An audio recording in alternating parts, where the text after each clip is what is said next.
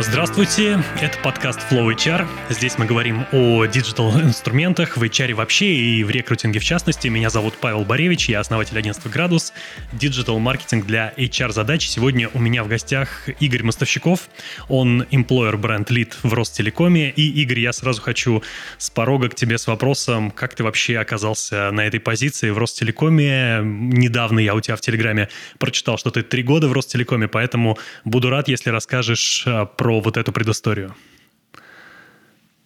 Да, Павел, во-первых, спасибо, что позвал, что есть возможность в таком формате пообщаться на актуальные темы HR-бренда, диджитала и так далее.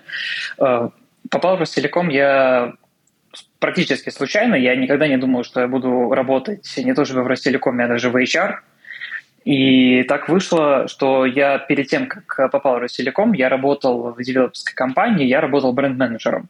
И так получилось, что у меня были мои основные задачи, они были напрямую связаны с маркетингом, коммуникациями, управлением брендом, но в какой-то момент пришли коллеги из подбора и сказали, вот, нам надо помочь привести аудиторию на наши вебинары. Тогда это был 2020 год, разгар ковида, никаких офлайн мероприятий не было, и они заточены были именно на вебинары, чтобы прогреть аудиторию перед стажировками и практиками.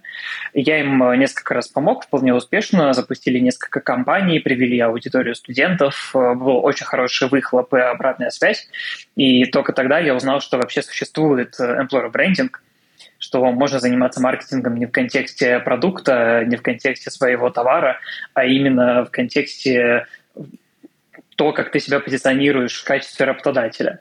И сделав несколько таких кейсов, э, этого оказалось достаточно для того, чтобы меня заметили в Ростелекоме. Мне позвонили оттуда, спросили, а не хочешь ли тем же самым заниматься, но в гораздо большем масштабе и э, гораздо большим вовлечением, потому что на тот момент э, это были задачи, ну, такого третьего приоритета или даже еще меньшего, потому что мои основные задачи были завязаны именно на продвижении компании в целом, как на массовую аудиторию.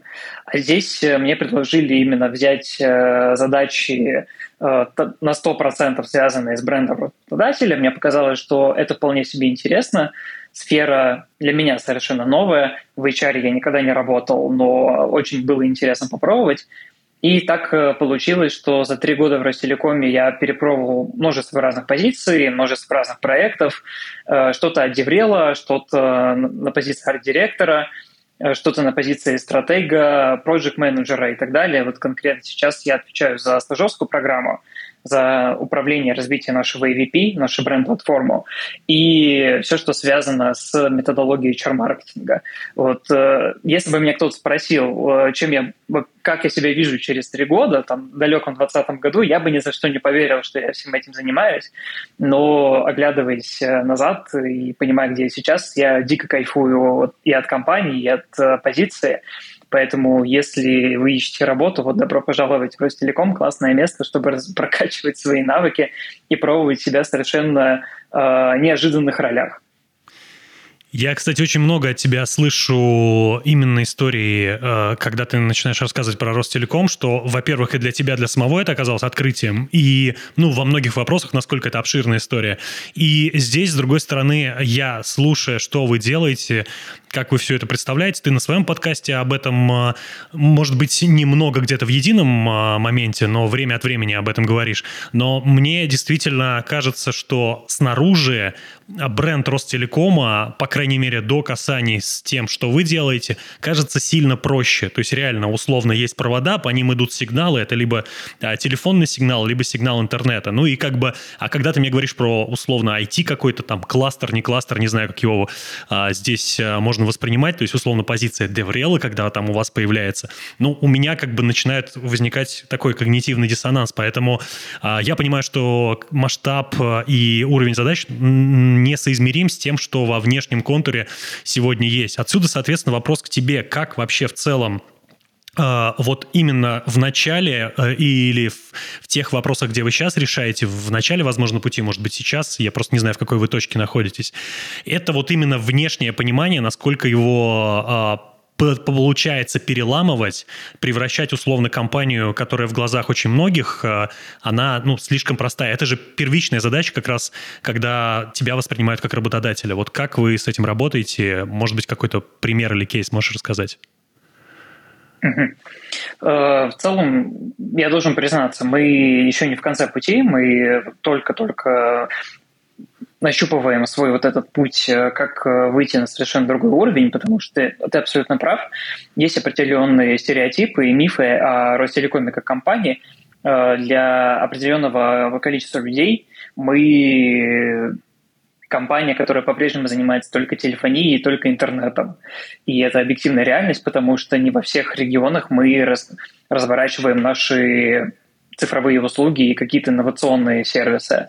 А, есть э, определенный бэкграунд э, с точки зрения клиентского опыта, потому что если там в далеких э, нулевых годах ты подключал себе интернет или ТВ от Ростелекома, ты мог столкнуться с негативным сценарием ты мог э, столкнуться с плохим сервисом, который тогда, ну, давай говорить честно, не все в это, все компании вообще в это вкладывались в такое понятие.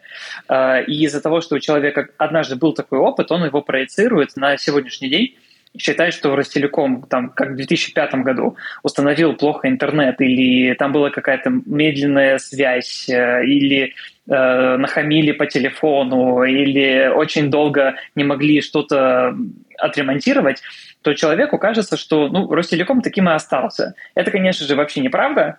И я вот тот человек, который, заходя в компанию, я тоже был заложником этих самых стереотипов, потому что у меня э, родственники пользовались их услугами, я видел, какой флер вокруг этого всего происходит, и в целом я ничего о Ростелекоме тогда не слышал, что в них есть какие-то классные проекты. И я, когда заходил в компанию, у меня была вот эта доля скептицизма, а вообще куда я прихожу? Потому что э, тот вайп, который был от моих знакомых, и который я сам отчасти чувствовал, что Ростелеком — это такая еще одна государственная, неповоротливая бюрократическая компания, в которой очень мало инноваций, очень много стеклянных потолков, каких-то ограничений и каких-то «но». Э, вот, мне кажется, вот такой флер сейчас у многих э, больших, очень больших компаний на уровне там э, Почта России, РЖД, и Ростелеком в какой-то степени тоже находился для меня лично в этом листе, но там с первой же недели я понял, что э, вот та картинка, с которой я приходил, она абсолютно неправдивая, она абсолютно не актуальная, потому что первые же дни мне начали рассказывать, чем мы действительно занимаемся. Во-первых, э, ну, я могу об этом разговаривать часами, это, конечно, не, не, не тема нашего подкаста, поэтому совсем кратко э, два откровения, которые для меня были. Это то, что все, что связано с госуслугами, это делаем мы, как бы к нему кто сейчас не относился, что они там не продвигают, но то, что это классный, технологичный, очень клиентоцентричный сервис, это, ну, это нужно объективно признавать. Особенно в 2020-2021 году это было ощутимо, когда мы все пользовались QR-кодами, мы все пользовались э, предложением «Стоп коронавирус» и госуслугами. И это реально было очень важно, это, это помогало людям не то чтобы попасть в какое-то нужное место, это помогало, а, записаться на вакцинацию, это помогало спасать жизни людей. И то, что мы этим сервисом занимаемся, это большая гордость. Второе, это что мы делаем очень много цифровых э, решений для массового сегмента, э, Вообще Ростелеком работает и с государством, и с бизнесом, и с широкими слоями населения. И вот то, что мы делаем последние годы для массового сегмента, это настоящий так, настоящий прорыв э, в том плане, что э, видеосервис Fink, который сейчас является топ-2 по России по количеству платящей аудитории, по количеству подписчиков, и какое количество оригиналсов там появляется, это для меня не укладывается в голове. Я вот э, буквально очень редко сталкиваюсь э, с людьми из венка, но я вижу, насколько они заряжены, насколько у них амбициозные планы, и я горд то, что я могу смотреть не просто YouTube, не просто смотреть э, там какие-то другие стриминги, а я могу включить наш собственный стриминг и посмотреть какие-то классные сериалы и фильмы, которые выходят только у нас. И так можно про все сервисы рассказывать, про умный дом, про то, что связано с видеонаблюдением и облаками, то, что сейчас мы делаем конвергент э, для семейной аудитории, когда ты можешь одновременно несколько услуг э, запаковать в один пакет и получить за это хорошую скидку.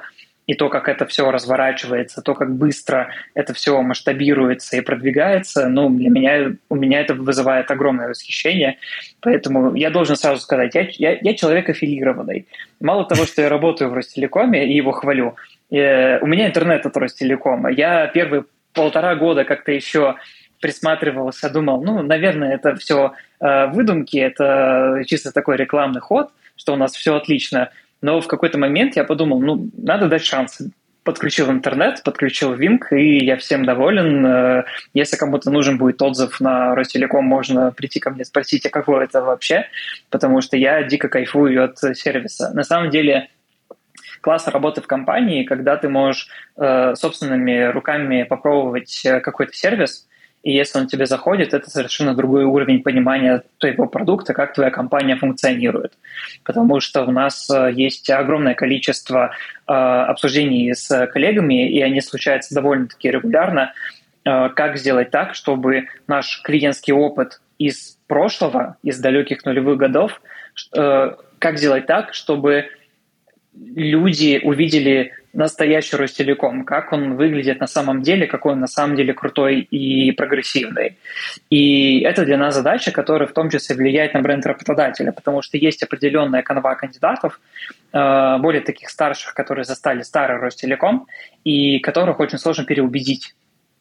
Э, вот тут сразу должен сказать о том, что э, у нас работает 115 тысяч сотрудников во всех регионах России – от Калининграда до Владивостока, и это совершенно разные контексты. Э, нанимать людей в Москву, Петербург, э, Екат, города-миллионники не одно и то же, что и нанимать людей в отдаленные регионы, где у тебя в одном населенном пункте живет меньше 100 тысяч населения, и где Ростелеком представлен совершенно по-разному. Поэтому, и тем не менее мы должны формировать единый контекст абсолютно для всех. И это очень сложная задача, потому что тебе недостаточно просто сделать хороший сайт – Хотя сделать хороший сайт, как мы знаем из исследования э, градуса, это тоже классный квест. Э, сделать консистентные коммуникации, которые привлекают кандидатов и сотрудников, это задача из категории прям таких вызовов на несколько лет. Поэтому, вот опять же, все, я, я выключаю пиарщика Ростелекома, не могу его не хвалить, потому что я действительно люблю эту компанию, и как ты уже правильно отметил, я в ней работаю три года, и надеюсь, что э, все мои коллеги, которые работают э, в компании, они тоже разделяют эту позицию. По крайней мере, я, я не встречал людей, которые работают такие, ну нет, я, на, самом деле все плохо, и непонятно, зачем мы это все делаем, чем мы занимаемся. Здесь есть очень важная вещь, которую ты сказал, она может быть нам очевидна, но, ну, то есть мы с тобой, если ее не обсуждали прежде, то тем не менее точно понимаем ее одинаково, что есть огромная взаимосвязь между брендом, именно коммерческим брендом, брендом для потребителя и HR-брендом, и это зачастую э, в HR-коммуникациях либо не учитывается, либо оставляется за скобками, типа мы, мы сегодня как раз очень много будем говорить о пересечениях, и вот эта вот история, я хотел бы ее поэтому подсветить. Поэтому, когда мы с вами развиваем в том или ином виде HR-бренд, невозможно развивать HR-бренд у продукта, который сам по себе ну, не пользуется популярностью. И здесь есть огромное количество пересечений, взаимосвязей. Не помню точно цифры, но есть исследования, которые подтверждают, что именно даже когда вы продвигаете просто бренд, сам по себе HR-бренд от этого усиливаться. Поэтому где-то выгоднее, э, где-то престижнее работать, где-то менее престижнее работать. И даже если вы в принципе не занимаетесь HR-брендом, то сам по себе какой-то вот обычный классический пиар, который формирует бренд, он очень сильно влияет на HR-бренд. Да, он не такой точный, да, это не а, целевое попадание, да, там а, целевая аудитория принципиально другая, но тем не менее эта штука рабочая. И, к сожалению, здесь э, одним только внутренними коммуникациями э, в, я не про внутриком, а внутри HR, когда договорились, невозможно продвигать HR-бренд. К сожалению, здесь есть проблема. Я хочу последний задать тебе вопрос про сам Ростелеком, после чего мы перейдем к как раз к вещам, которые мы хотели обсудить. Это про структуру, потому что наверняка многие всегда себя сравнивают, хотят понять, как у них э, относительно других устроено. И, насколько я понимаю, у вас очень компактная структура. Расскажи, как выстроен именно вот тот юнит, который занимается HR-брендом в Ростелекоме, как он работает, сколько там людей, какие функции у каждого, вот максимально коротко, просто чтобы это было условно каким-то референсным значением для коллег, которые будут это слушать. Э, слушай, с одной стороны, э, кто-то узнает в нашей структуре себя, свою компанию, а наверняка будут люди, которые впервые вообще столкнутся с такой иерархией. На самом деле все устроено довольно-таки просто. Вот во всей команде HR есть департаменты, есть центры компетенции, и один из них – это наш э, небольшой проектный офис. В нем работает 8 человек. И мы соединяем себе сразу несколько направлений. Помимо бренда работодателя мы занимаемся IT-брендом, грубо говоря, деврелом. Мы занимаемся молодежными программами э, и для молодых э, сотрудников, которые уже находятся внутри, и для кандидатов, то есть это студенты университетов и колледжей. И мы также занимаемся различными э, инициативами, которые для нас очень важны. Например, это киберспорт, это программы развития внутреннего предпринимательства, и это все, что связано с дизайн-поддержкой блока HR. То есть э, мы и одновременно стратегическая функция, и исполнительная. У многих э, центров экспертизы в Ростелекоме есть э, дублирующие функции на уровне региональных филиалов, их у нас 65, то есть, грубо говоря, в каждом регионе России есть своя команда, есть филиал Ростелекома, и там тоже раньше э, были выделены HR, каждый из которых занимался э, своим направлением. Например, в подчинении HR-партнера может быть простой HR-джерналист, мог быть рекрутер и мог быть специалист по внутренним коммуникациям. С недавних пор в Ростелекоме все было централизовано, у нас сейчас головная функция находится в Москве, и так получилось, что наш э, проектный офис — это единственная команда, у которого никогда изначально не было своего зеркала на какой-то конкретной территории. Поэтому мы совмещаем в себе одновременно несколько таких ролей, когда ты, с одной стороны, Э, бренд-дизайн-директор, а с другой ты помогаешь коллегам из регионов и, конкрет... и коммерческих сегментов э, заниматься дизайном. Грубо говоря, к тебе приходят с тикетом, говорят, вот мне нужно отрисовать 10 макетов, мне нужно сделать презентацию для мероприятия, мне нужно сделать, например, стенд или там 3D-визуализацию. Такое хорошо, без проблем сделаем, потому что э, больше и некому это делать.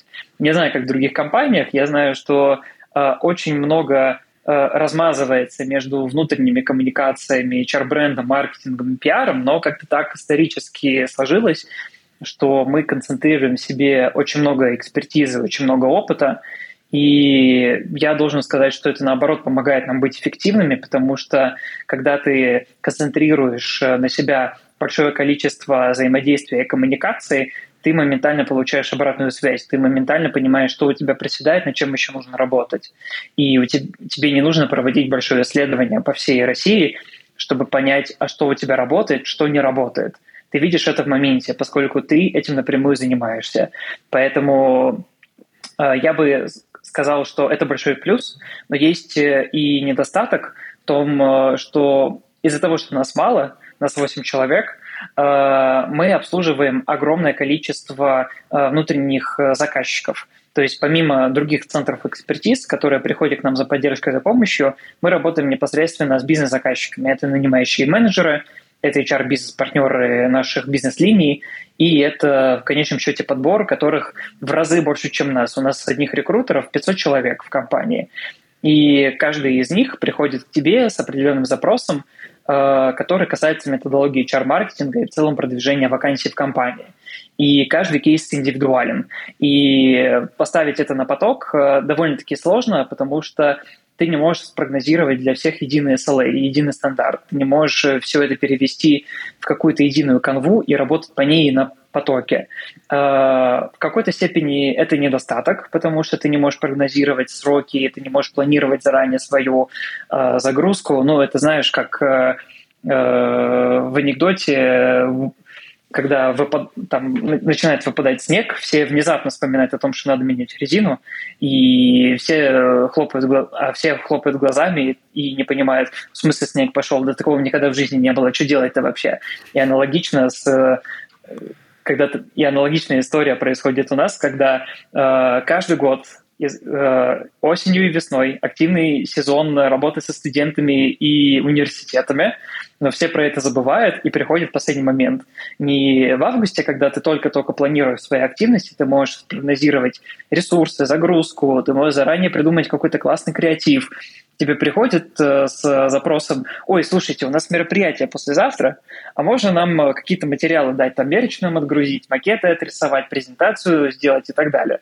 И в этот момент ты понимаешь, что это примерно такая же история, что несмотря на цикличность, несмотря на то, что все так или иначе повторяется, ты каждый раз проходишь этот путь заново. И это прямо э, такой большой-большой для нас вызов, челлендж, который мы пытаемся преодолеть самыми разными способами, методологией, какими-то прозрачными SLA, общением с заказчиками, просвещением этих самых заказчиков. Вообще, мне кажется, что когда ты работаешь в большой компании, ты неизбежно будешь обучать другие команды, как взаимодействовать не только с тобой, но и как э, отгрузить на них часть твоих обязанностей, чтобы не ты вручную решал каждый тикет, а чтобы ты мог э, немножко себя разгрузить, переключиться на более стратегические важные задачи, а твои заказчики могли справиться без твоей помощи. Вот это примерно э, то, чем мы сейчас занимаемся последние несколько месяцев. Ну, это, мне кажется, знаешь, особенность, то, что ты описал, особенность как раз а, любой небольшой команды, в которой в любом случае функционал как бы мы ни хотели, он будет размываться. И если у тебя не будет большого количества компетенций, то фактически ты, а, ты пытаешься играть по правилам больших организаций, где у тебя 100 человек и есть там отдельно, вот эти занимаются дизайном, есть там кто-то главный по дизайнерам там и так далее, а, есть кто-то, кто пишет тексты, главный редактор, а, но когда мы работаем в малых командах, это абсолютно невозможно, и, к сожалению или к счастью, мы вынуждены обладать в этих малых командах как раз набором компетенций, плюсом мы получаем, да, эффективность, но минусом мы получаем постоянный расфокус, авралы и как бы желание одновременно э, подбрасывать огромное количество шариков. У меня вопрос здесь просто он очень, кстати, приходится, и я думал задавать его или нет, но мы с тобой поговорили про дизайн, и так как для меня эта история тоже, так как мы работаем с визуальными коммуникациями достаточно много, э, у тебя есть а, пост в Телеграме, где ты пишешь, зачем ездить на форум для дизайнеров, если вы не дизайнер. Расскажи мне, это твоя личная вендетта такая, ну, твой личный просто фан, или все-таки ты считаешь, что уметь э, круто работать с визуальной коммуникацией, это часть того, что должно быть у человека на твоей позиции. Потому что здесь как по-разному посмотреть, потому что мне хочется твое мнение послушать, как ты сам это оцениваешь, потому что ты, я видел твои презентации, твои презентации всегда лучшие презентации на любом мероприятии, где ты выступаешь. То есть ты умеешь и любишь заморачиваться на тему визуальных коммуникаций. Это нужно или это тебе нравится просто? Я думаю, все вместе. А, мне действительно это нравится. Мне всегда всегда любопытно следить за людьми, которые пытаются мыслить не в рамках заданных форматов, но вот, допустим, в HR-конференциях, на которых я часто выступаю и просто хожу как э, гость, э, есть э, вот такая парадигма, что ну, мы занимаемся с вами управлением персоналом, мы с вами работаем с людьми, это наш главный фокус, поэтому мы можем, в принципе, забыть э, о том, что презентация должна быть интересная, должна быть привлекающей, ты должен работать не только с визуалом, ты должен работать над собственной подачей, то, как ты ведешь себя как э, спикер, как оратор, как ты взаимодействуешь с аудиторией. И мне кажется, это огромное заблуждение, потому что э, вот э, от, держ, э, прикрываться тем, что вот у тебя есть фокус на одних компетенциях, и ты можешь тем самым э, забыть про остальные, это точно не хороший способ э, развивать свою карьеру и в целом там продвигать себя, свою компанию, свою экспертизу и так далее. Потому что сейчас мы находимся в парадигме рынка, что сегодня ты работаешь в маркетинге, завтра ты работаешь в HR, может быть, завтра ты начнешь работать в IT и в продукте. Я вот тот самый живой пример человека, который э, не концентрировался на какой-то одной группе компетенций, который всегда стремится узнать что-то э, более отстраненное, чтобы как-то масштабировать э, свои знания и свои скиллы.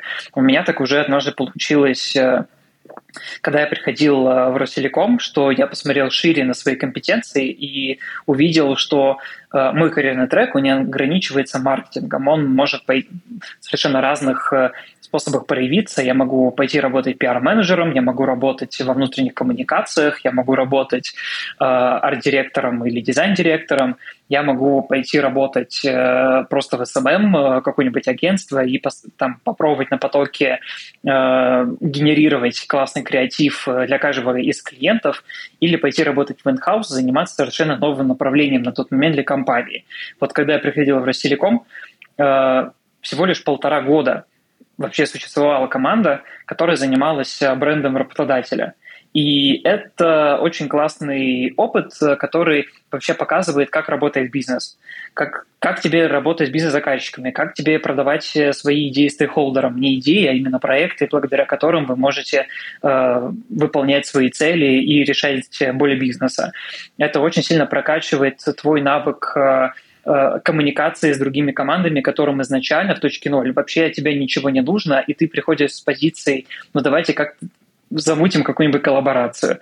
Э, поэтому и дизайн — это один из э, способов как-то вовлечь людей в, в твою канву, в твой нарратив, и в целом, мне кажется, любой человек, который работает в HR, он, а, он должен уметь в копирайтинг, то, что у нас не практикуется, и мне кажется, это большая беда. Дизайн на самом деле вторичен. Не каждый из э, рекрутеров, не каждый из HR-партнеров, в целом HR э, сталкивается в своей работе с презентациями. Э, если мы говорим про такую базовую позицию HR-генералиста, HR-менеджера, тебе нужно в первую очередь качать копирайтинг. И для меня это настоящее открытие, которое я сделал для себя год назад, что ни рекрутеров, ни в целом HR не обучают э, писать грамотные тексты. Хотя, казалось бы, это большая часть всего того, что компания производит как работодатель. Начиная от э, вакансий на HeadHunter, заканчивая текстом напоминания в WhatsApp о том, что у тебя собеседование на следующий день. Или как давать обратную связь. Не вот этими шаблонными врезками. К сожалению, ваша, ваша кандидатура бла-бла-бла, вы будете в нашей базе бла-бла-бла, но ты читаешь этот текст, и ты понимаешь, что это шаблон, его не написал рекрутер, и к тебе не отнеслись э, с уважением, к тебе не выделили отдельное время, тебе не уделили вот эти самые пару минут, чтобы составить обратную связь по твоей кандидатуре, когда ты проходишь собеседование.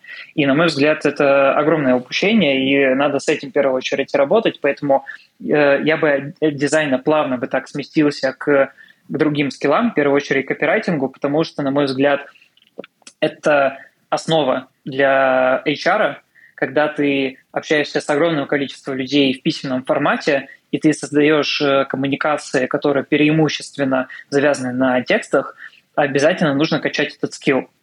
И здесь э, вот один из поинтов, который ты э, до этого уже рассказал, о том, что вот кроссфункциональное взаимодействие тоже очень важно, и, и, играет такую критическую роль. И мы это ощутили прямо на собственном э, примере. Я приведу тебе один кейс. Э, долгое время у нас э, была такая парадигма, что за всем креативом, всем копирайтом, за всем дизайном нужно приходить в наш проектный офис, потому что мы холдеры этой экспертизы. Помимо, ну, есть две проблемы. Первая – это узкое горлышко. В какой-то момент тикетов и запросов становится так много, что ты не успеваешь обрабатывать все, и страдает либо сроки, либо качество, э, которое ты выдаешь. Но есть и вторая проблема о том, что ты не можешь вечно э, концентрировать всю экспертизу на себе. В какой-то момент э, ты осознаешь, что тебе гораздо проще и дешевле людей обучить решать задачу без, без твоего участия, чем пытаться э, все контролировать что если там человек что-то пытается сделать сам, ты его бьешь по рукам и говоришь, это делать не надо, есть специально выделенная команда для этих задач. Это в какой-то степени оправдано, если у вас заказчиков мало, если вы компания небольшая, и вы можете себе позволить, например, посадить на зарплату э, хорошего копирайтера, который будет э, вычитывать все тексты вакансий твоей компании. Ну, представим, у тебя всего 100 вакансий в месяц, и ты можешь в теории отдельного человеку делегировать э, историю про вычетку, про редактирование и контроль за тем, что все вакансии написаны на вашем tone of voice, на вашем языке, соблюдение вашего tone of voice, и самое главное, не привлекают внимание кандидата. они, наоборот, э, вызывают какое-то отторжение. Но мы, к сожалению или к счастью, не такая компания. У нас э, сейчас на HeadHunter больше 9 тысяч вакансий. И вот просто попробуй сосчитать, э, сколько тебе нужно копирайтеров для того, чтобы э, за 20 рабочих дней весь этот цикл пройти от этапа согласования текста до его публикации. Мне кажется, вот тут прям надо несколько десятков, если не сотню человек посадить. Во-первых, где ты их сейчас найдешь? под такую узкую задачу специализированную. И, во-вторых, э, какой в этом смысл? Гораздо проще вложиться в обучение рекрутеров, чтобы они научились классно писать эти тексты и справляться с этой задачей без твоей помощи. Это то, что мы сейчас делаем в Ростелекоме. Раньше мы все тексты правили самостоятельно, Сейчас мы под запросы каждой команды, каждого сегмента мы делаем а, шаблон, который актуален именно для конкретного сегмента аудитории, какие преимущества им важны, какие условия э, они считают для себя наиболее важными. И мы сейчас обучаем рекрутеров э, писать тексты как профессиональный копирайтер. Э, мы им отгружаем литературу, тот же самый Максим Ильяхов. Мы им показываем бенчмарки, как нужно делать, как не стоит делать, и прям с цифрами, с результатами, почему, например, нельзя называть вакансию так, как вы это делали раньше, почему нужно э, ограничивать себя определенным количеством буллетов, почему важно работать с заголовками и так далее. И сейчас мы прям готовим э, целый онлайн-курс для рекрутеров, как делать эффективные тексты вакансий, где мы прям от А до Я разбираем, как это делается, показываем, э, из чего вообще устроен копирайтинг, как вообще работать в информационном стиле, какие есть приемы, какие есть ходы, какие есть самые понятные приемы, для которых не нужно учиться месяцами и годами на профильном онлайн-курсе. Далее рассказываем про наш гайд по голосу бренда, то, как мы должны звучать, выглядеть во всех каналах коммуникации. И дальше мы прямо пошагово рассказываем алгоритм составления вакансий написание с нуля или редактирование уже текущей для того, чтобы поднять эффективность э, найма. Э, поэтому я бы здесь э, сказал о том, что вот этот подход к развитию совершенно разных компетенций из разных сфер – это, наверное, единственный способ достичь успеха не только в личном плане, но и профессиональном, когда ты работаешь в компании. Тебе обязательно нужно делиться экспертизой с твоими коллегами, тебе обязательно нужно искать вдохновение, искать бенчмарки в совершенно разных кейсах. Вот, к примеру, Э, мы очень много вдохновляемся западными кейсами, когда мы говорим про digital и про какой-то креатив. Если мы говорим про э, employee experience, мы здесь очень ориентируемся на практике э, больших FMCG-гигантов, потому что там эти процессы стандартизированы уже много лет, и это классный источник вдохновения, что ты можешь перенять к себе. Поэтому, возвращаясь к твоему вопросу, почему в целом меня дизайн так интересует, потому что это то, что помогает тебе развивать твою профессиональную насмотренность и транслировать ее на собственных коллег что тоже очень важно. Мне кажется, что э, главное слово 23 года, ну, по крайней мере для меня лично, это переопыление. Когда ты не работаешь в своем информационном пузыре, не занимаешься только тем, что прописано в твоей должностной инструкции, а когда ты общаешься с коллегами из других команд, ты не только их чему-то учишь, ты сам чему-то учишься, ты узнаешь что-то новое. И за счет вот этого взаимодействия происходит то самое переопыление, когда вы друг друга делаете чуточку лучше, чуточку эффективнее. Вот мне кажется, это тот подход, который вообще гарантирует тебе успех, э, что в краткосрочной, что в долгосрочной перспективе. Причем здесь мне, знаешь, кажется, что очень важно добавить для того, чтобы все коллеги, кто у нас будут слушать, не думали, что это сложно. У меня складывается ощущение зачастую, что для того, чтобы, знаешь, там 80% результата получить, здесь натянуто, соглашусь, принцип Паретта я использую, но тем не менее есть очень небольшое количество правил, давай вот на примере копирайтинга, а, про которые точно всем понятны, и если с дизайном здесь можно действительно обсудить, но вот на копирайтинге здесь даже бессмысленно что-то обсуждать, каждый рекрутер как минимум, даже если он не пишет текст вакансии, он должен э, уметь его написать хорошо. И вот ты очень хорошо подсветил буллеты, э, заголовки, потому что просто люди читают в первую очередь заголовки. Если заголовков нету, до свидания, следующая вакансия. Второй момент, просто честно себе признать, здесь не по последовательности, просто все, что вспоминаю, что человек не обязан дочитать ваш текст. Это в школе нас э, учили, что текст, который мы пишем, кто-то должен прочитать. Нет.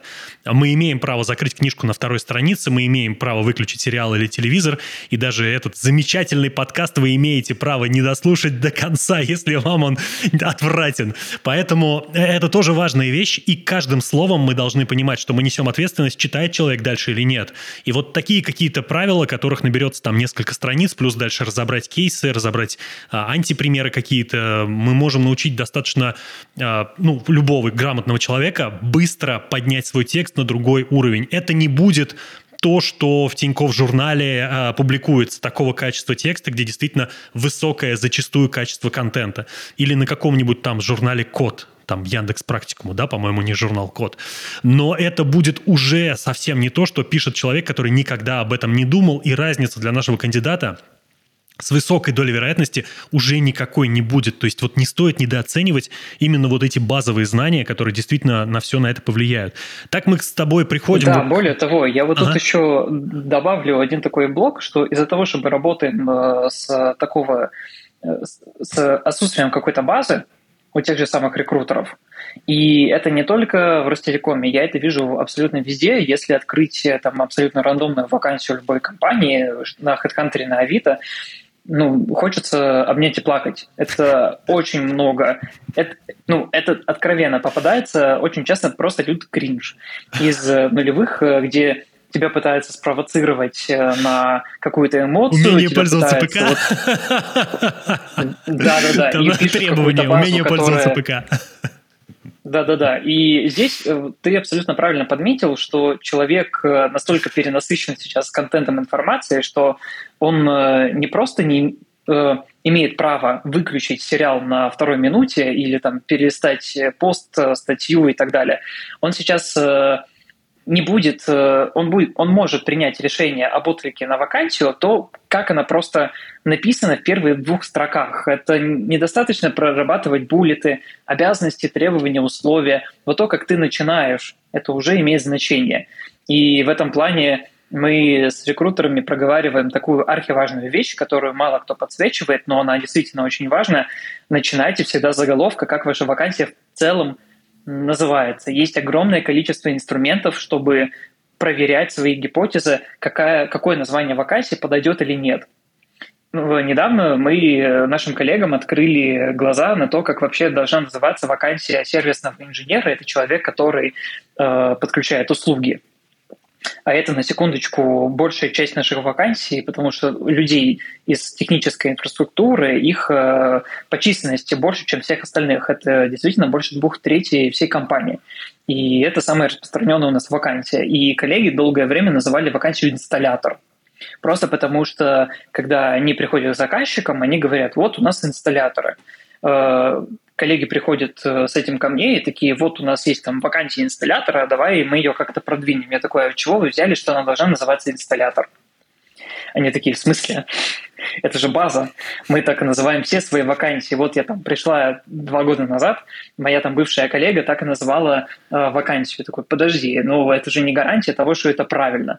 Давай зайдем на Яндекс Вордстат, Э, тут уже начинают э, хлопаться глазки, типа, что это такое? Это какая-то платная услуга? Я такой, нет, это бесплатно, ты можешь сама чекать, э, как называется вакансия на самом деле, как она должна называться, как ее ищут в поисковых запросах. И два-три простых движения, и мы видим, что там вот буквально недавно мы проверяли, какие цифры. Вакансия инсталлятор в среднем это 50 или 100 поисковых запросов в месяц ну как mm-hmm. бы на, на весь на весь э, большой Рунет. А там сервисный инженер или там что-то связано, опять же, с инженерией, со связью, там просто Skyrocket, там тысяча запросов. И после этого мы, конечно же, коллегам говорим, ну вот слушайте, э, есть, конечно, практика в компании, есть э, какие-то традиции, есть там просто какие-то негласные правила, что мы делаем так, как нам говорит заказчик. Но если мы все-таки ориентируемся на конкурентный рынок соискателей, которых становится все меньше и меньше, мы, конечно, должны подстраиваться под них. Мы должны сообщение транслировать такое, которое людей заинтересует, которое будет им максимально понятно. Поэтому я бы здесь сказал, что копирайтинг — это э, такая компетенция, которая на российском рынке у HR прокачана, ну, наверное, на уровне, с чем бы сравнить на уровне того же Excel. Мы знаем, что он существует, мы знаем, что там можно работать с формулами, но какие там формулы, мы, конечно, не узнаем. В большинстве своем у всех э, эта история прокачана на уровне э, автосуммирования. Mm-hmm. Или э, еще какой-нибудь пример э, подборка высоты строки. Каким, какими-то вот такими штуками мы умеем владеть. И это, с одной стороны, очень плохо, потому что для меня это лично, когда я это только узнал, я начал в это погружаться, для меня это было вообще что-то с чем-то. Ну, типа, как так? Вы работаете с с определенной конвой, и вы не умеете работать с копирайтом, с поисковыми запросами, вы не знаете, как вообще снимать правильно бриф э, с нанимающих менеджеров, как работать с целевой аудиторией. А с другой стороны, это классное поле для экспериментов, во-первых, и в целом это очень хороший способ находить те самые гроус-хаки, когда 20% усилий принесут тебе 80% результата. Поэтому вот в каком-то смысле принцип Паретта все-таки действовать может, если ты работаешь э, с низкой базой, когда ты понимаешь, что вот до этого не было понятного процесса, не было каких-то фичей, не было лайфхаков э, в действии, и ты за счет каких-то очень простых движений, которые коллегам не очевидны, о которых они просто не знали, ты можешь уже в разы вырастить результат. Вот, к сожалению, мы должны констатировать, что сфера HR сейчас находится в таком состоянии, когда самая простая автоматизация, простые базовые навыки копирайтинга и какие-то фичи из других сфер, из других индустрий в разы могут повысить твою эффективность. Мы, к сожалению, сейчас находимся в таком положении, и, э, ну, и это подтверждается всякими конференциями, статьями и тем, о чем люди э, говорят э, последние несколько лет. Это автоматизация – с этого года еще и нейросети ИИ, ну, потому что действительно работа HR предполагает очень много ручной работы, хотя, казалось бы, на западном рынке это все давным-давно было автоматизировано, и там все намного лучше, чем у нас.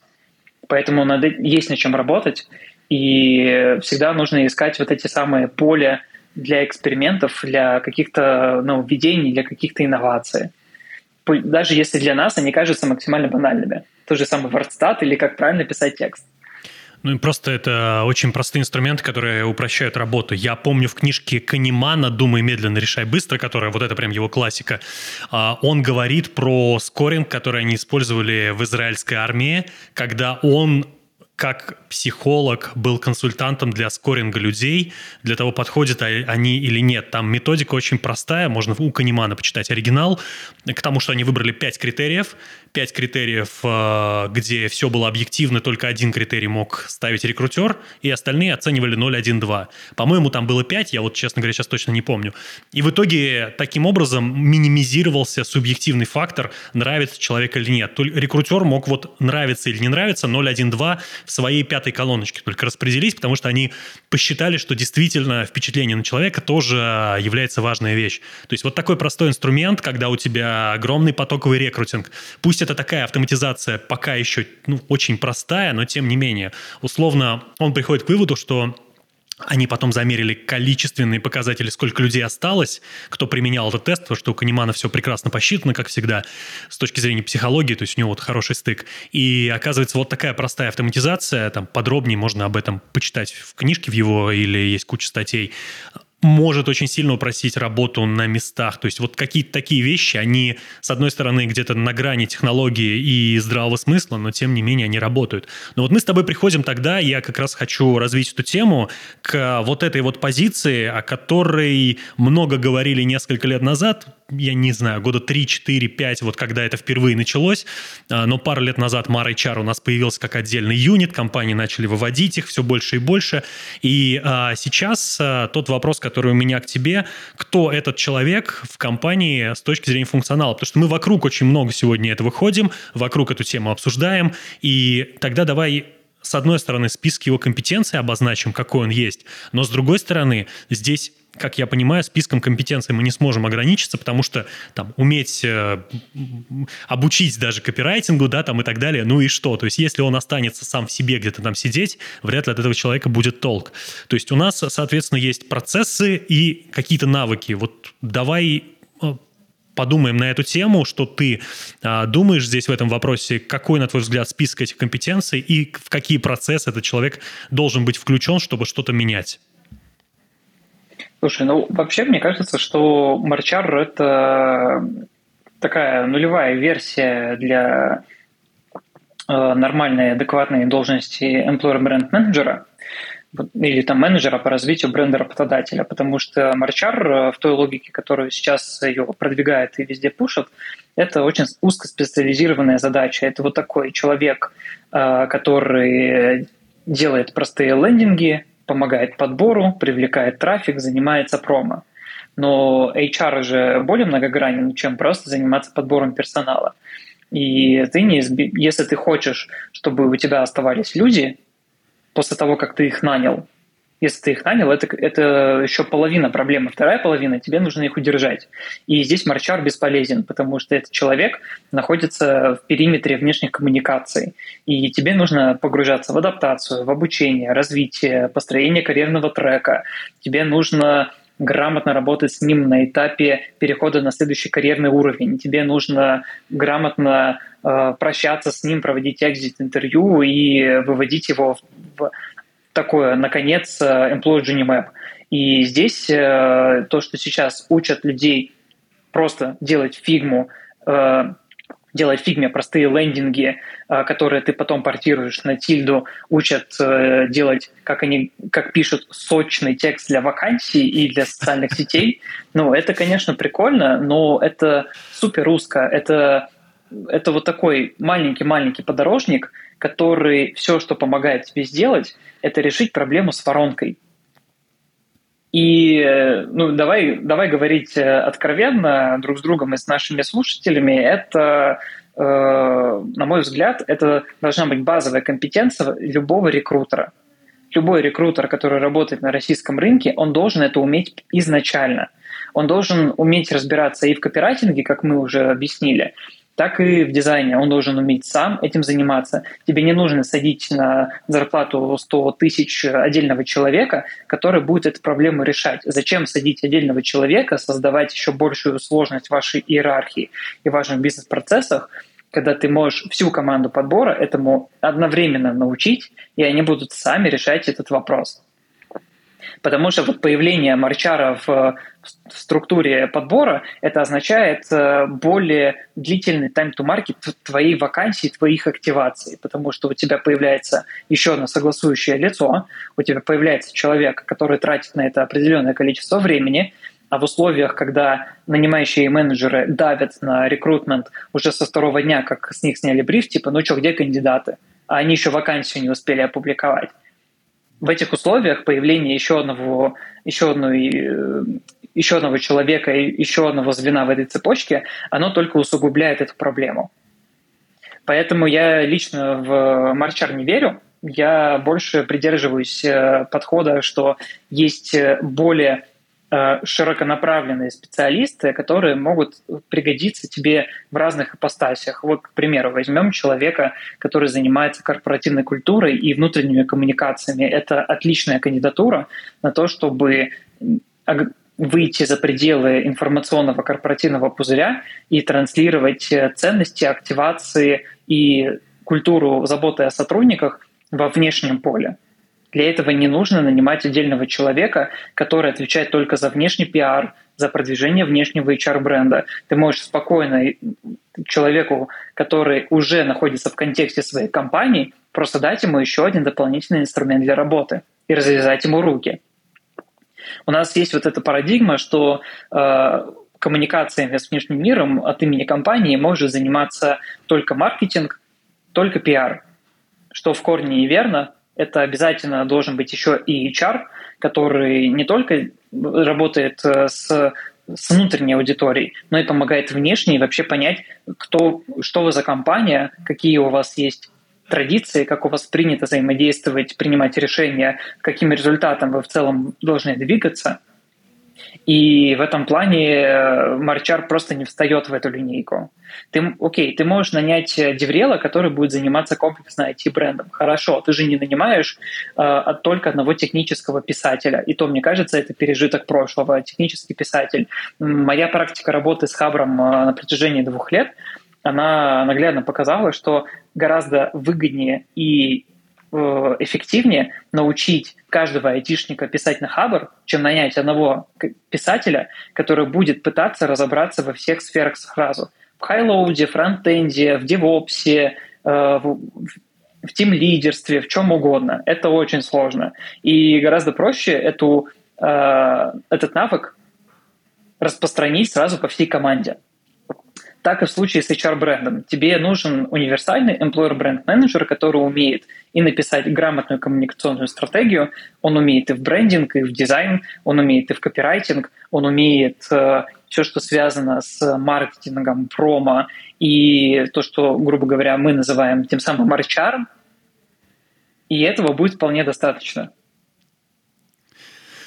Смотри, тогда мы на всю эту ситуацию, если спустим э, тв твои мысли, то получается, что здесь как раз ключевой компетенцией становится создание условно внутреннего, назову это таким очень книжным словом, университета, как это там иногда в некоторых компаниях называется, который эти компетенции, по крайней мере, даже не то, чтобы учит аккумулировать, а он их находит внутри компании и внедряет их тем людям, кому они нужны. То есть у нас появляется такая история, что а, у нас есть некоторая там тоже опять вспомню какие-то древние слова, сегодня вспоминаю. Парус компетенций, хотя, кстати, очень полезная штука, там временами на нее посмотреть, которые у нас де-факто есть в команде, которых нам не хватает, и научиться находить в команде, э, потому что инкорпорированный сотрудник в этом плане будет очень хорош, если это возможно, либо привлечь а, стороннюю компанию именно для обучения, насколько я понимаю, сегодня очень многие привлекают сторонних а, сотрудников, и ну, у нас такое большое количество запросов есть а, от а, корпоративных корпоративного клиента, которые хотят именно корпоративный инхаус обучение по очень узкому вырезанному такому сегменту там, в маркетинге или с чем-то связанным с маркетингом. И обучить команду для того, чтобы она уже, зная все то, что никогда не будет знать внешний подрядчик, а, уже действовала на местах. Потому что вот эта стратегия, на самом деле, которую ты описываешь, я, честно говоря, в таком чистом виде ее не часто вижу и вообще не, не помню, видел я ее или нет. Потому что действительно, если у нас сильный внутри э, корпоративный бренд, люди лояльны компании, ей доверяют, им просто дают, они хотят сказать, ну, текстом хотят, картинкой хотят сказать, каким-то навыком переговоров хотят сказать, но не могут, то нам намного проще просто решить вот этот один маленький барьер, эту плотину разрушить, и тогда поток потечет ну, туда, куда нам нужно. Это такая вот интересная мысль, которую я вот сейчас от тебя услышал, по крайней мере, вот в том понимании, в котором ты ее доносишь. И есть ли у вас такие примеры, может быть, какие-то достаточно, ну, чем проще, тем лучше для того, чтобы привести пример, потому что эта концепция, мне кажется, ну, не самая очевидная, потому что нет компетенции, либо мы идем, ищем кого-то на внешнем рынке, либо идем, находим компанию, которая нам эту функцию постоянно выполняет, но вот чтобы так подходить, это, ну, не совсем типичная история. Можешь привести пример, как вы так делали или делаете? Uh-huh. Э, да, конечно, и я перед этим прокомментирую, почему мы идем по этому пути, потому что, а, если ты нанимаешь э, внешнего человека или стороннего подрядчика, то ты за счет этого не обучаешься. Ты делегируешь экспертизу другому человеку, он на нем учится, и если вы с ним прощаетесь, например, закончился проект, или вы э, прощаетесь с сотрудником, то ты теряешь огромный пласт информации, знаний, и ценных э, инсайтов, когда этот человек к тебе пришел, поделал какое-то узконаправленное э, свое действие, и он от тебя после этого ушел. Э, на мой взгляд, знания нужно копить и нужно оставлять в компании. И самый грамотный способ – это создать среду, где люди будут учиться друг у друга. Это среда, где независимо от того, сколько человек работает в компании, мы же должны еще учитывать текучесть, и поэтому даже если в моменте ты закрыл свою потребность э, конкретным человеком или агентством, через какое-то время она появится снова. И вместо того, чтобы каждый раз привлекать э, и тратить на это ресурсы, тебе достаточно просто собрать внутри все лучшие практики, и в следующий раз у тебя уже будет ответ на вопрос, как эту проблему решить. У нас э, есть э, один проект, он, не, он глобально не связан с брендом пропагателя, хотя опосредованно, конечно, он на него влияет. У нас есть программа «Эксперты», мы ее с моим бывшим коллегом уже запускали в 2020 году. И она настроена на то, чтобы находить инициативных сотрудников внутри компании и обучать их навыкам публичных выступлений. Это такая программа э, развития своего личного бренда. Э, мы, это посмо... мы эту программу запустили, потому что был запрос от сотрудников, что я люблю свою компанию, я ее обожаю, я готов про нее рассказывать абсолютно всем своим друзьям, родственникам, коллегам и так далее, но я не знаю, как этого делать, или я боюсь этого делать, я никогда публично ранее не выступал. Не то чтобы там перед э, коллегами из других компаний, друзей из других компаний, а даже просто выйти перед студентами, я, мне страшно выходить. И таких запросов мы в моменте получали большое количество. И мы подумали, что давайте мы просто научим сотрудников про, э, писать тексты, писать статьи, Э, готовиться к публичным выступлениям, работать э, не только с те же, э, теми же самыми студентами, школьниками, а выходить на более серьезную аудиторию, на профессиональные отраслевые конференции. И мы набрали тысячу человек. Это было очень много совершенно разных сегментов, разного грейда, разных профессий, и мы их мы им делали большое полугодовое обучение – где они учатся писать э, статьи от своего имени, что они представляют Ростелеком, какой классный проект они сделали, какую инициативу они запустили. Или готовиться к конференции, где за э, чудовищный тайминг 20 минут ты должен э, от и до рассказать про компанию, про кейс, какую задачу вы решили, и почему это классно, почему это стоит внедрять в других компаниях тоже. Мы это все сделали. И у нас очень много таких проектов, где мы именно переопыляем друг друга. Вот э, я уже рассказал про обучение, э, про онлайн-курс, который мы готовим сейчас для рекрутеров по написанию текстов вакансий, но э, параллельно с этим каждый квартал мы делаем вебинары для коллег из подбора, каждый из которых затрагивает какую-то очень узкую тему. Ну, например, у нас сейчас глобально идет большое обновление HR-бренда, мы выкатили новую визуальную концепцию, новую бренд-платформу, и мы сейчас обучаем коллег с этой платформой работать на каждой конкретной площадке. К примеру, э, Авито Работа – единственный на рынке сервис, который дает максимальную свободу действий для э, рекрутеров, потому что они могут публиковать там что угодно в плане текстов, и они не скованы брендированными шаблонами вакансий они могут самостоятельно ставить свою карточку, любую, которую они захотят. С одной стороны, это классно, а с другой это играет в минус консистентности бренда. Когда вот ты заходишь на страницу компании, у тебя там на одной картинке собачка, на другой человек, на третьей э, там вот этот белый человечек э, анимешный, 3D-шный. И ты, ты такой, ну где, где за этим всем сообщение компании, где наши EVP в конце концов? И мы с коллегами э, садимся, проводим такие вебинары и потихоньку рассказываем, почему это важно, почему нам важно на, то, на том же Авито транслировать э, наши EVP и почему мы должны использовать одни и те же визуалы, одни и те же креативы. То есть вот там на какую сферу не посмотри, абсолютно везде все завязывается на обучении, потому что э, просто вот, ну, опять же, э, я постоянно привожу в примеры э, сколько бы тебе понадобилось времени или сколько бы тебе понадобилось человек, э, чтобы какую-то проблему закрыть.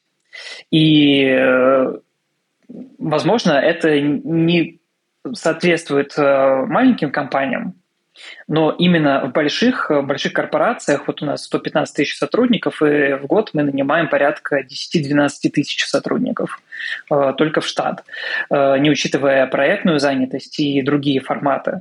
И ты учишься делать решения, которые не просто будут таким пшиком на таймлайне. у компании, что вот там сделали проект, сделали презу, все классно, все зашибись.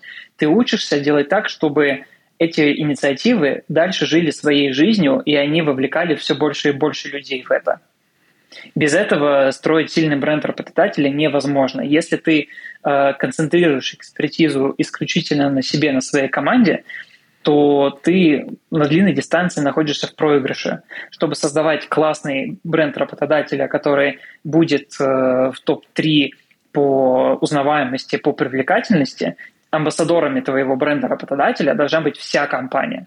Даже не только один HR, а вся компания. И для этого ты должен постоянно коллег э, обучать, ты должен им объяснять важность того, чем вы занимаетесь, ты должен им э, отвечать на вопросы, а почему это важно, как это повлияет на него лично, потому что э, когда ты говоришь человеку в лоб, ну слушай, сходи, пожалуйста, на конференцию или на мероприятие со студентами, это ваше нашему HR-бренду. Мы так не говорим. Мы говорим, что если ты это сделаешь, ты посвятишь себя как сильно компетентный руководитель и со, своей харизмой, со своей тональностью, со, своим, э, со своей манерой поведения, и кого-то это зацепит, и люди захотят работать именно в твоей команде вот, пожалуйста, сделай это, мы тебе даем э, для этого все возможности. Хочешь, пройди курсы, хочешь, позанимайся с тренером по публичным выступлениям, хочешь, э, с нами потренируйся, мы тебе все, все это покажем. И люди после этого такие, а, то есть я тоже с этого получаю какой-то value, какую-то пользу. Чуваки, я в деле. И ну, это вот такой вин-вин. Ты постоянно создаешь вин-вин, чтобы работа и все, что э, сверх этой работы, оно должно приносить удовольствие. Я очень люблю цитату э, Дэвида Агилви, особ... и вообще в целом обожаю его книгу о рекламе. Мне кажется, это вот прям такая библия, которую надо ставить как настольную книжку всем, кто занимается брендом работодателя. У него есть э, вообще блестящая цитата о том, что в рекламном агентстве, поскольку он на тот момент уже был фаундером своего собственного агентства, там работа в агентстве должна приносить удовольствие. Если люди не будут кайфовать от того, что, чем они сталкиваются на своем рабочем месте, они не будут создавать лучшие креативы, они не будут создавать лучшие компании, они не будут приносить э, никакому бизнесу никакой дополнительной ценности. И это примерно то же самое, что пытаемся сейчас воспроизвести мы. Через разные способы, через разные методы мы э, создаем такую уникальную среду, где человек не, может не только развиваться вертикально-горизонтально, и даже личностно, а где человек кайфует от того, чем он занимается. Ему не стыдно про это рассказывать. Ему он гордится компанией, в которой он работает. Он гордится тем продуктом и сервисом, который он создает или продвигает. И все это становится возможным именно благодаря через э, точечное взаимодействие с каждым из этих людей по большей части это обучение, потому что люди приходят, и они такие, я вообще не знал, что это важно, я вообще не знал, что этому действительно стоит учиться. Вот, немножко такая затянутый получился ответ. Слушай, но, но нам нужно такой... донести просто ценность этой истории, и это один из просто инструментов. Опять-таки, тут же еще не нужно отрицать факт, что само по себе обучение как раз увеличивает вовлечение. То есть это такая, знаешь, рекурсия получается. Одно провоцирует другое и тянется за собой. Это очень ценная история. То есть когда, знаешь, там мы же здесь фактически обсуждаем вопрос, когда вы отправили коллег на вот эти вот курсы по запросу, так фактически они все начали писать, то есть какие-то вещи про компанию, они начали для себя выделять моменты, а, за что они ее ценят, а, что важно, что, а что я буду рассказывать, когда меня пригласят на конференцию. Я же буду рассказывать что-то про свою компанию. Какие важные вещи я хочу рассказать, почему я здесь работаю. Вот эти вещи, мы, то есть фактически это корпоративное обучение превращается в такой, знаешь, идеальный вариант тимбилдинга, когда мы создаем команду на основе реально проблемы, а не на основе условия совместной пьянки, ну, называя вещи своими именами, потому что я крайне скептичен вот к, к этому виду тимбилдинга, потому что это такое, ну, сомнительное, но а, сложности всегда объединяют, и это очень крутая история. Напоследок я хочу только новость с тобой обсудить еще, а, которую я сегодня нашел в «Коммерсанте», новость очень интересная, ну, потому что мне кажется, что а, мы по-прежнему этой новостью погружаемся в мир старины. А, называется она «На соискатели настраивают рекламную кампанию». Можете найти ее на «Коммерсанте», посмотрите. А, собственно, суть этой новости какая? А, провели исследование, по исследованию следующее. 14% компаний 500 работодателей там исследовали, начали использовать для привлечения персонала 10 или более лет назад digital-каналы. 14%, а 27% начали в этом году. Остальные, видимо, не используют совсем, ну, то есть у нас условно есть там 21 плюс 41% компаний, которые используют digital-каналы, а вот оставшиеся 60%, там, грубо говоря, у нас как-то с диджиталом не очень. Вот ты по поводу этого ретроградного, не Меркурия, а ретроградного подхода, что думаешь? То есть не кажется ли тебе, что из 500 компаний 60 э, процентов компаний остались где-то в давние времена, и что догонять уже не всегда будет возможно, потому что известная фраза текущего дня, что нет людей, нет бизнеса. Я с тобой полностью согласен, и это, опять же, подчеркивает тот тезис, который мы с тобой уже э, ранее обсудили, о том, что HR глобально находится не, не в самой хорошей форме, если мы говорим про там, э, мониторинг трендов, внедрение инноваций, каких-то классных э, инструментов, в том числе и digital инструментов.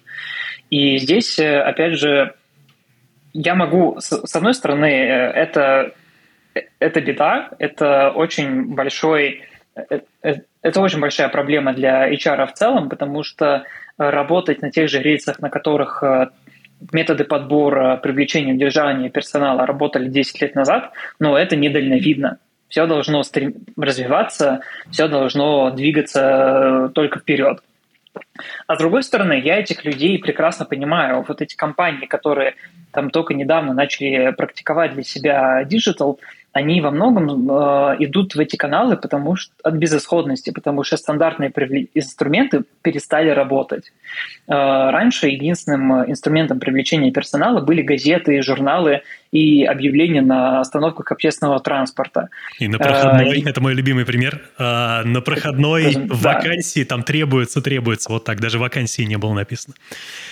Конечно, конечно. А сейчас э, люди начали понимать, что э, люди существуют не только в офлайне, есть огромное количество цифровых э, возможностей и каналов, чтобы рассказывать о своей компании и вакансиях. Просто всем нужно время до этого дойти. И это сейчас, конечно, мы звучим э, с такой ноткой снобизма, что ой, они не цифровые, они такие несовременные, ла-ла-ла. Ну, слушай, я э, физически нахожусь в Екатеринбурге, и я это вижу каждый день, что вот я прохожу мимо там хлебокомбината, и я вижу, что прямо у них на проходной вот это объявление, что нам требуется те-то, те-то, те-то, э, собеседование проходить каждый будний день с 8 утра, приходите на проходную номер там, 5.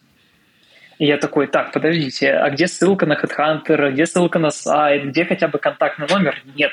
Там люди максимально про Э, такой хардкор. Если ты хочешь устроиться работать в эту компанию, ты должен физически ногами прийти на проходную в определенное время, в определенный время, в день, чтобы с тобой просто провели собеседование. Хотя, come on, придумали телефон очень много лет назад. А, Слушай, Поэтому... ну здесь, здесь в оправдании ребят, которые находятся в этой ситуации, можно сказать, что скорее у меня здесь как раз э, общаясь с HR, которые сталкиваются, ну, в широком смысле, рекрутерами, неважно, кто-то в HR-департаментах, а, а, зачастую вся эта проблема как раз связана с тем, что у них, как правило, очень мало а, функциональных вещей, очень мало возможностей это реализовывать. И это скорее... Вот эта статья, это вопрос не к тому, что HR не могут. HR, все нормальные HR, кто хотят, точно все это знают. А к тому, что бизнес либо не готов на это сегодня обращать внимание или что-то в этом духе. А, там даже зачастую не про бюджеты, потому что идет речь. Либо не хочет это развивать. То есть это история какая-то к бизнесу в целом, который не дает компаниям в, виде, в лице HR реализовывать эти вещи. Потому что я сомневаюсь, что это все, вот эти 60% это как раз люди, у которых знаний не хватает. Со знаниями там, скорее всего, все в порядке. Поэтому здесь я думаю, что вот это вот прокрустово ложе бизнеса, в которое он там лег, лежит и не хочет никуда развиваться, требует от HR просто выполнения показателей по найму, ну и по уменьшению оттока, скорее всего, либо там, чтобы в нормативах это все было. И эта вся история все равно будет начинаться не с э, нашей маленькой тусовки, а именно с понимания руководителей компаний, собственников компаний, там, в зависимости от совета директоров, в зависимости от управляющего органа, об этих функциях, потому что, ну, по-старому просто больше не работает. Вот в этом, наверное, главная проблема. Но здесь я должен тебе дополнить о том, что сами фаундеры и собственники до этого вывода никогда не дойдут сами. И я вот общаюсь с большим количеством людей из компании, многие говорят о том, что вот абсолютно на каждую инициативу, на каждую компанию, на каждое участие в каком-то э, мероприятии, которое повлияет на HR-бренд положительно, э, они должны идти к, к SEO и должны выбивать там каждую копейку. Э, и здесь э, скорее позиция HR должна меняться, потому что э, нужно перестать думать как сервисная функция, которая только потребляет деньги.